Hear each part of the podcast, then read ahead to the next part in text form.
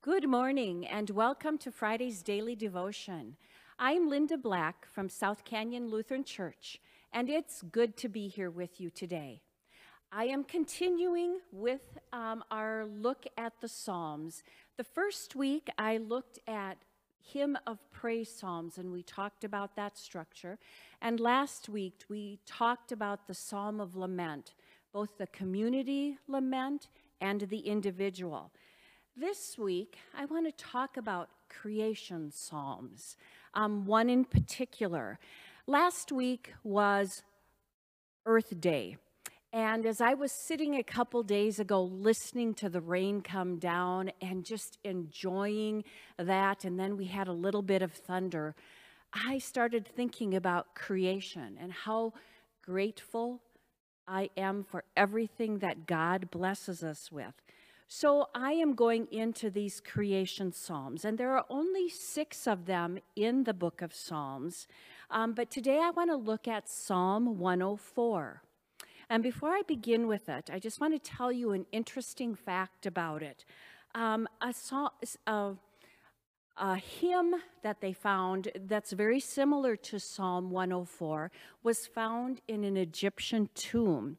Um, it, a tomb for a pharaoh um, who worshipped all of the, the creation that the sun provides, a sun worshiper. And so many of what we hear in the psalm today is um, a lot of what comes out of that hymn that was found on the wall of that tomb. And it was probably passed through the wisdom literature that the Israelites had at that time. So, what I want to do is just invite you to close your eyes if you want to and just listen today to the words and see if you can visualize and imagine what I am reading. It's a fairly long psalm, but close your eyes and think about, visualize what it is. Psalm 104. Bless the Lord, O my soul. O Lord my God, you are very great. You are clothed with honor and majesty, wrapped in light as with a garment.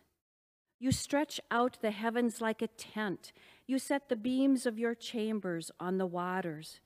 You make the clouds your chariot. You ride on the wings of the wind, and you make the winds your messengers, fire and flame, your ministers. You set the earth on its foundation so that it shall never be shaken. You cover it with the deep as with a garment. The waters stood above the mountains, and at your rebuke they flee. At the sound of your thunder, they take up flight.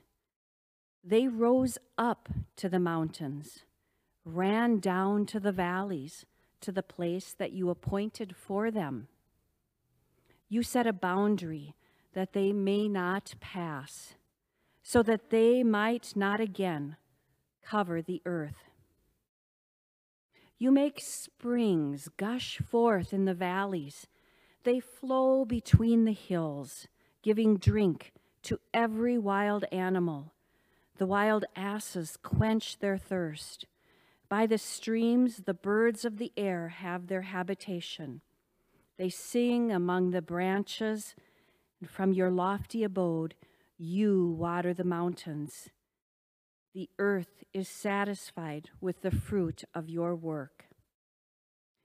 You cause the grass to grow for the cattle and plants for people to use to bring forth food from the earth, and wine to gladden the human heart oil to make the face shine, and bread to strengthen the human heart.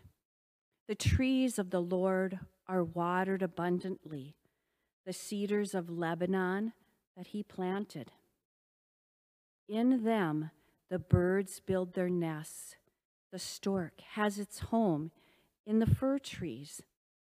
The high mountains are for the wild goats, and the rocks are a refuge for the conies. You have made the moon to mark the seasons, and the sun knows its time for setting. You make darkness, and it is night. When all the animals of the forest come creeping out, the young lions roar for their prey, seeking their food from God. And when the sun rises, they withdraw and lie down in their dens. And then people go out to their work and to their labor until the evening. Lord, how manifold are your works! In wisdom you have made them all. The earth is full of your creatures. Yonder is the sea, great and wide.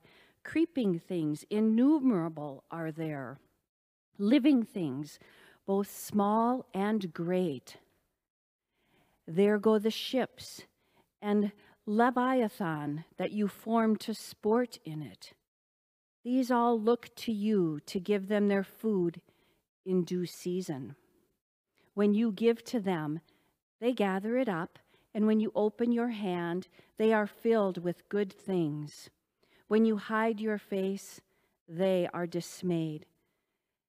When you take away their breath, they die and return to their dust. When you send forth your spirit, they are created, and you renew the face of the ground. May the glory of the Lord endure forever. May the Lord rejoice in his works. Who looks on the earth and it trembles? Who touches the mountains and they smoke? I will sing to the Lord as long as I live. I will sing praise to my God while I have being. May my meditation be pleasing to him for I rejoice in the Lord. Let sinners be consumed from the earth, and let the wicked be no more. Bless the Lord, O my soul. Praise the Lord. This is a wonderful description of creation. It begins by calling us to praise God with our whole self not leaving anything behind. Many times we are distracted, but this is a call to praise God with everything that we have. And then we move into praising God and looking at what God has done throughout history. Um, make the clouds your chariots. That's just like um, God coming in the thunder and lightning and the clouds to the people on Mount Sinai to make the covenant with them. And then we move over into verse 5 through 9, where we actually find God creating and making order out of chaos.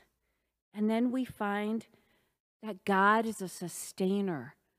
God sustains all of creation, all of the earth, the animals, and the people, and it is good.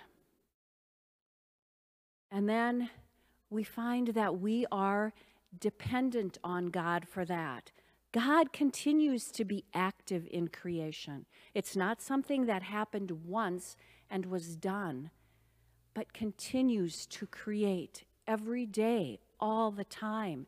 And we find that in here, and He continues to sustain us. But we also read that not all things are right with creation. Let's look over here towards the end um, at verse 32 and 35. Who looks on the earth and it trembles? Who touches the mountains and they smoke? We know God does. Let sinners be consumed from the earth and let the wicked be no more. Some people don't like to read those two verses out of this psalm because they think it ruins it. Um, it ruins the beautiful imagery that comes. But I think we have to understand that we are created, we are God's creation, just like everything else on the earth. And sometimes things are not in order. And sometimes it's us that tries to take control and things become out of order. And that's what I think this psalm writer is referring to. When things are out of order, we ask God to bring justice back and to put things in order again. I think we need to look at when we read the psalm, think about everything that we can see in God's creation and how is God active in creation today. The, the psalm writer talked and described so many things about creation. And when I think about how I find God's creative activity um, in the world today, there are lots of things that come to mind, especially right now um, as spring is upon us. We think about the grass greening up, especially with the rain that we had a couple days ago.